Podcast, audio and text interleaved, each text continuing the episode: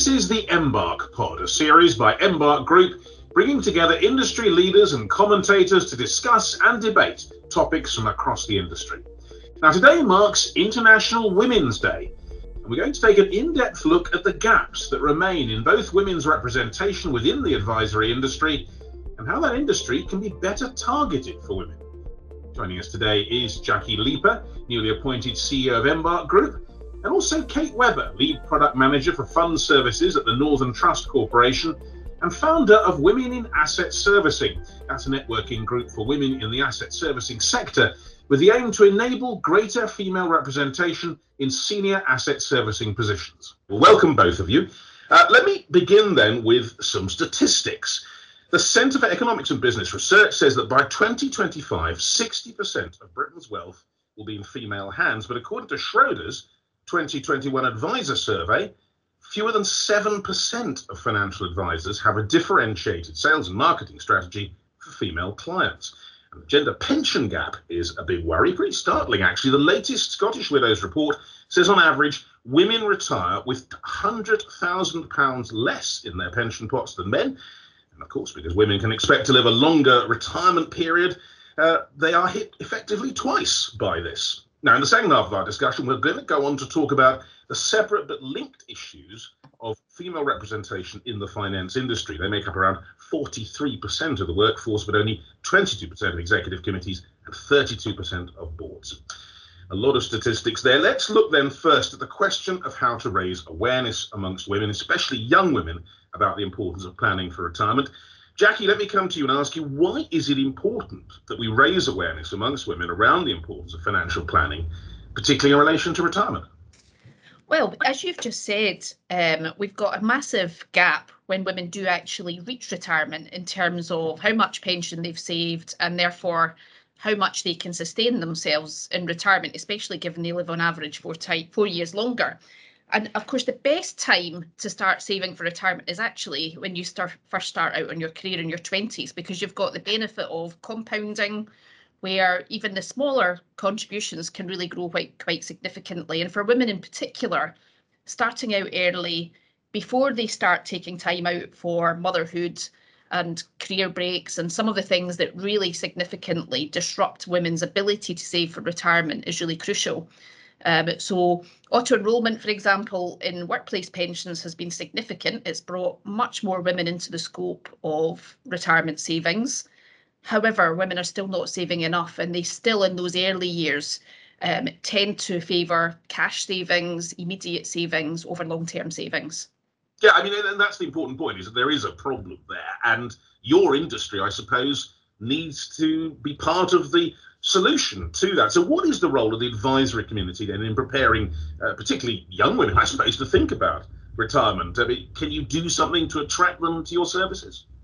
So I think um, there is lots you can do because it's it's actually an unintentional thing. It's not that women don't want to take responsibility for their finances, and in fact, when you share some of the the, the sort of really startling statistics like we just started with, you know, women are quite taken aback actually and think, oh my goodness, I definitely don't want that to be to be me. So there's something about um, educating very early on, particularly when women are starting out in their careers around the choices they make, both in terms of the type of job, because part of this gap is actually to do with the gender pay gap and the types of roles that women go into uh, over men. So women are much more likely to go into sort of public sector roles, lower paid roles generally than than men. So it starts off there. But also, I think um, finding the sort of right language and the right sorts of um, you know communications for women that women can relate to is quite important so you know you used a statistic around you know how many advisory firms actually tailor their approach to appeal to women very very few. And in fact you get lots of stories even in you know for couples that go along to get financial advice where the advisor speaks to the man and assumes that the man is the decision maker. Um, there's, there's quite a lot to do really to try and just level up there and make things much more appealing and targeted to the situation that women are in. Do, do you think in a way perhaps jackie that, that actually this is going to be a a self-sorting problem because it, that, that statistic I quoted about the amount of wealth that's going to be in female hands by, by 2025, I mean, that's simply going to mean that uh, the, the financial industry has to take women more seriously, doesn't it? Absolutely does, doesn't it? Because otherwise, you're just missing out on a massive opportunity. And you know, and I, I definitely think you're knocking on an open door. So women are keen to get information. They're keen to um, have the right sort of products and propositions available to them. And some of it really is about just you know intervening, nudging. If you think about the whole sort of evolution towards digital engagement actually that works really well for for women actually because you're getting information to them at those key moments. I think one of the things um, that, that's maybe a bit more of a challenge and a drag on that is sort of structurally in the UK, we're still quite traditional and old fashioned. You know, we do still have this situation where women assume that they should be the carers, that their job should take second place when they have a family. And, you know, childcare in this country is amongst the highest in the world.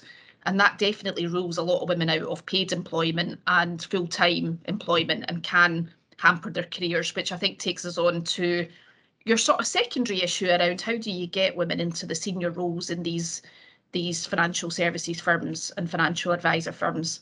Yeah, because of course, inevitably, we are going to come on to that. That will mean uh, inevitably that they have more money to, to be both actors and facilitators, I suppose, at the same time. But let me let me take you up on that point because a lot of people I think, Jackie would say that that people, the, the, the climate has changed. That the women are now uh, expecting not to be pushed into the background of financial discussions. But you're suggesting it hasn't really changed that much. I still don't think it has. I mean, about 85 to 90% of financial advisors are still men. So these are the, you know, that's the starting point rather than representing 50 50 of the gender split in society. Um, and I know from speaking to a young female who was a trainee financial advisor for a firm I won't mention, but you know, a large financial advisor network. Um, you know, she said to me, you know, we took 50 people on to this training program. I was one of three women. And the first piece of advice I got was to take up golf because I was told that most, you know, business, good business is done on the golf course.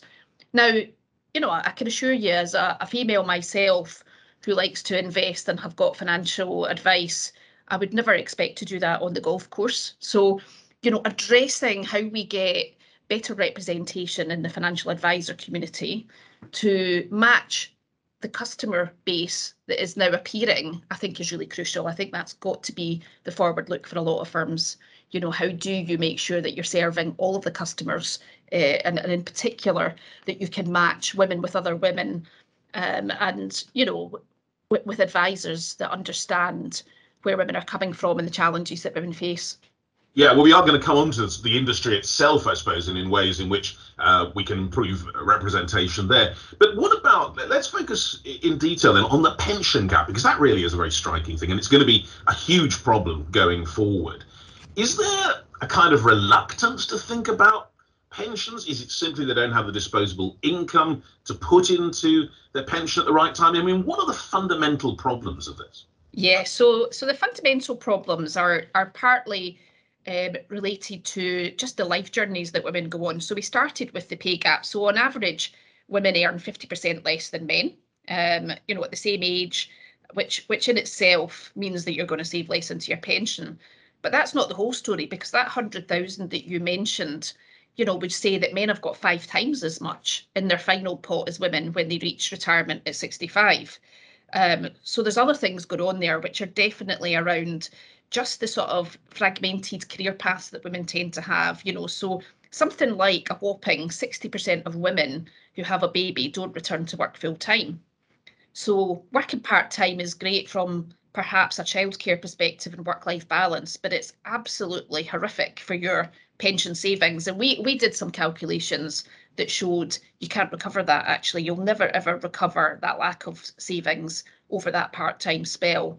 And I would really like to see that information being really upfront and central to help women make informed choices so that when you decide with your partner that one of you is going to work part time, that you're thinking through the long term implications in that, not just the here and now and whether you can still afford to pay the mortgage and the childcare costs. So that's one of the reasons.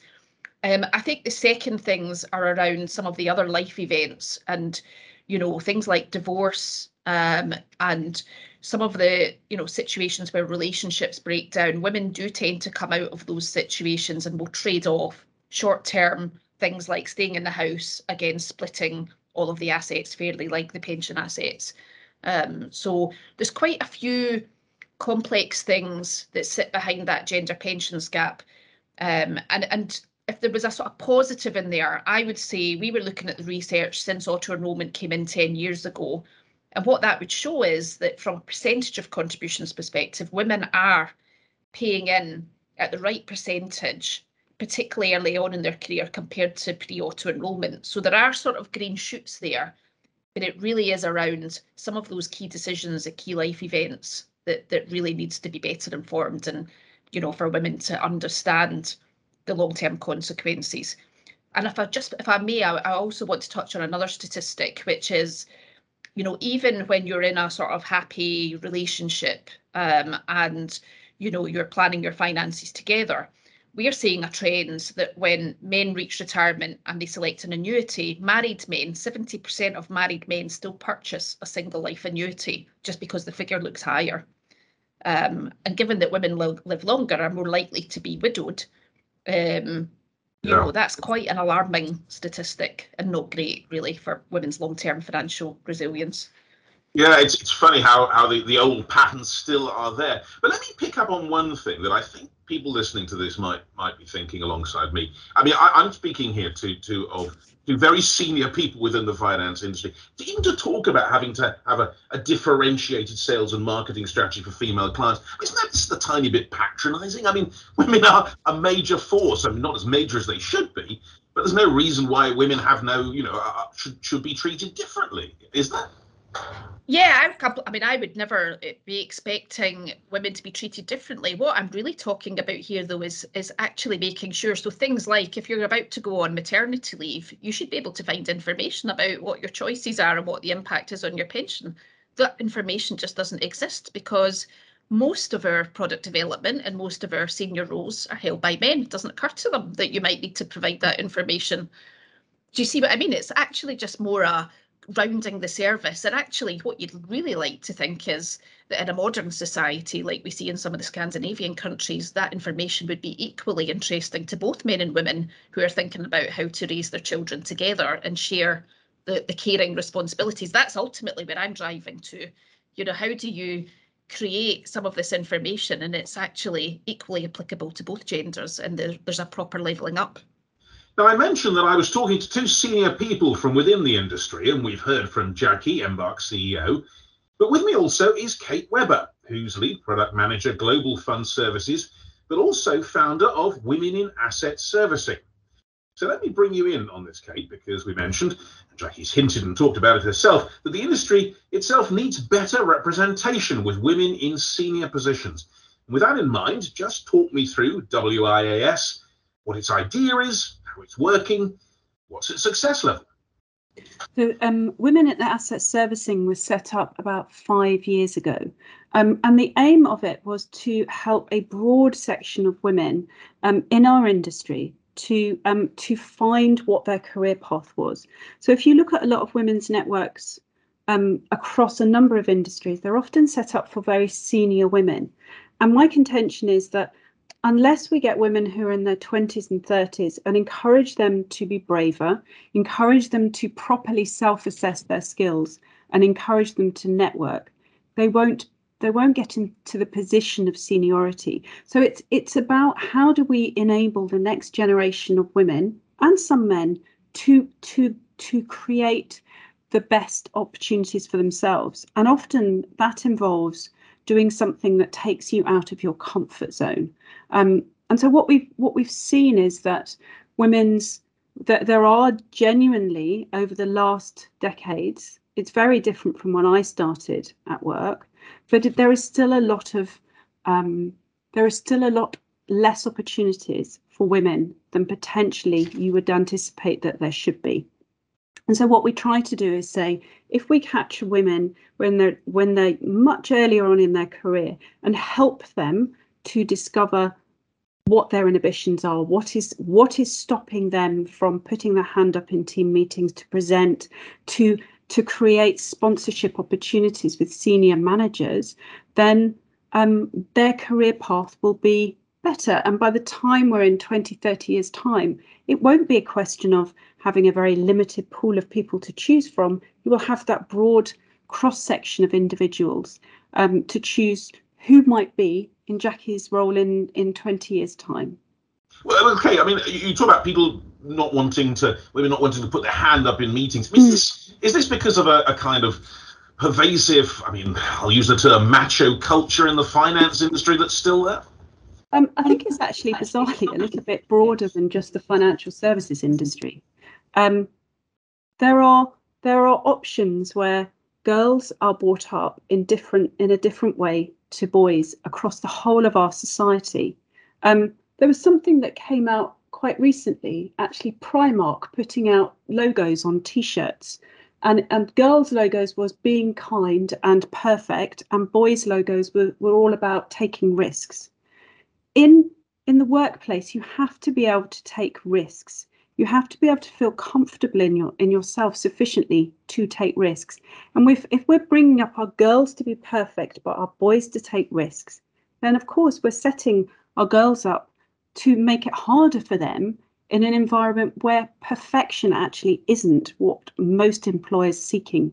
They're seeking people who are able to take to make judgments, to take risks, and to do things that are a little bit more uncomfortable. Is it also true to say, and I, I have seen this being written about in, in newspapers, that the pandemic effect, the, the working from home experience that most of us have had, mm-hmm. is actually something that, that can be quite damaging, particularly for young women in the workplace, that it's actually not something that's going to help with what you're talking about? I personally feel it's actually damaging for all young people in the workplace. Um, if I think about, if we think about our, our, our the, the success of human beings, we are successful not because we have a bigger brain. We don't. We have we are successful because the the way that our brain works in collaboration. We have a collective brain, so to speak. And what the pandemic has done is it, it has inhibited a lot of those opportunities for businesses to bring collect, collections of individuals together to create that collective brain. And for young people in particular, being in rooms with older individuals who have got a broader spectrum of experience in that particular area, that enables them to from nudge from from watching what's happening to be able to understand how they can develop their career you don't learn from supermodels you learn from role models and those role, role models you pick up little tiny pieces of people all the way through and you pick it up better um, in person than you do over video i find it very difficult to have one-to-one conversations and really dig into what is holding somebody back within their career on video because you lose a large amount of what what what is important when you communicate with somebody. Jackie, let me bring you back in at this point because I mean you are you know, Embark CEO. You have risen very high in this world. Was it a very difficult uh, path. I mean, I suppose the, your senior part of the path didn't happen uh, during, well, well, a lot of it hasn't happened during the pandemic. But overall, looking back, has it been harder, do you think, for you to rise to this position than would have been the case for a man?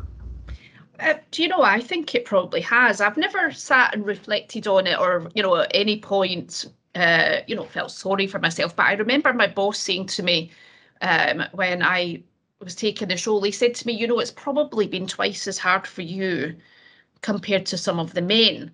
So he was acknowledging that to me, and I, and that's the first time I'd actually really ever reflected because you know my husband and I we shared all of the caring responsibilities. We've got three children, and when they were younger, I have to tell you, it was pretty difficult. You know, I I remember feeling at times you were in a little vice. You know, everything felt time poor you know that you were never quite doing if any job good enough you know your job during the day felt constrained your your your sort of job as a mother felt constrained and those are quite difficult challenges i think for most people when you're juggling sort of your your career and your home life and your family um, but i remember probably about sort of 10 years ago feeling um, this sort of imposter syndrome, never feeling that I was good enough to take the next step up, you know, that sort of real confidence crisis. Um, and my way of working through that was just to work harder and, you know, almost work twice as hard to prove myself and prove that I could uh, take on a bigger role and I could uh, perform at the same level as, as the men in the team. Um, that that was always my way of thinking about it. I never ever thought about it as a sort of victim, if you like. Kate, I mean, have you ever found your path blocked or made more difficult by people because you're a woman? Have you have you had that experience? Um, no, not particularly, but I very early on decided that I wasn't necessarily just looking for role models who were women. I, I, um, I've been very lucky to find a lot of positive male sponsors throughout my career. And that's really, really how a lot of women of our generation have managed to get to where we are. We're good at our jobs, but also we are supported by men of our generation to get where, where we want to be. And, and I think those men are often downplayed. I think the other thing that's happened is that there is there is a nice part of, of there's less of us at senior positions. So we do these days get much more of a voice than we did before. That's not to say I haven't been in rooms where I am the only woman out of 25 other people, and you do feel a bit, or you just feel a bit different. But um, you just have to grit your teeth and get on with it. But it's not for everybody. And, and happily, I think that's that is changing. We're seeing organisations where DE and I in financial services is incredibly important. And it's important because businesses are recognizing the value of diverse teams, that it actually helps them to create better outcomes for their clients. And so I think if you if you see this as a really long game, if you see where women started to have the vote right the way up to where we are 100 plus years later, um, we're going to have another 100 years of slow evolution, I suspect. I think the world, I think it was one of the big economic forums said that, and I can't remember which one it was, I think it's another 135 years before women get gender pay parity. That's ridiculous. I think it's the World Economic Forum. Yeah, Davos, I think. I remember it being part of that. Um, it, that's an extraordinary text, isn't it? I mean, and, and, and, actually, let me pick you up on, on the point that you mentioned about the client, because where we came into all this was saying actually better representation in the industry would make it easier and, and perhaps more effective in terms of giving your product and encouraging your product to be used amongst female clients. That's true, isn't it, Kate? Absolutely. If you pick up the point that Jackie made about women, pensions, and maternity leave, that is fundamental. So if we started to create products that aren't about pink washing, but instead actually understand the world in which women inhabit, then we create better outcomes. There's a fabulous book that I read. I'm a massive reader. It's called Invisible Women, and it's by a lady called Caroline Perez. It's worth a read just to start to understand the world in which we live. And if we then apply that to financial services and financial services as a product manager myself, how do I create products that are broader than just, okay, this is what my client looks like, and my client looks like an amorphous bloke? Because none of us, n- nobody is like that. And 50.1% of the population aren't even that gender. So we we have to build products which are broader, which are appeal to a much wider community, and we have to do that now because women are outliving their husbands, and we're finding a lot of women are choosing to change advisor within a year of their partner's death. That's quite significant. That's not about women creating money. That's that's money in advisory firms today.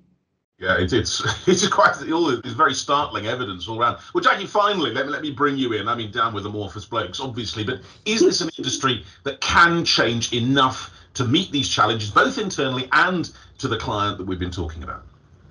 I definitely think we can. I think we are starting to see that already. You you know, women are now gaining confidence and starting to increase their influence, you know, whether that's in executive committees into jobs that probably were dominated previously by by men, you know, so in the distribution and relationship teams, Um, so I think all the green shoots are there.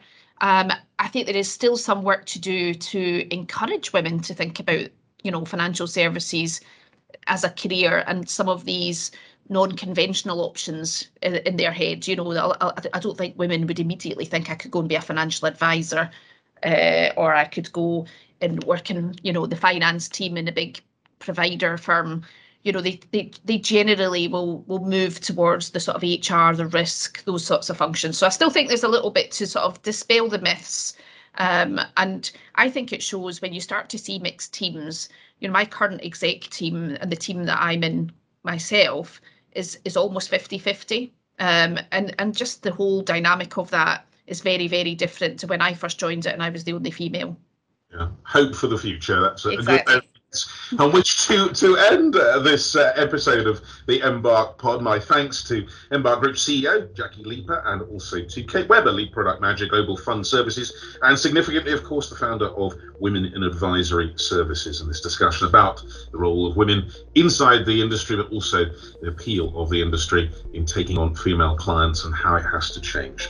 Thanks to both of you for a fascinating discussion. I'll be back with more episodes of Embark Pod. I'm Roger Hearing.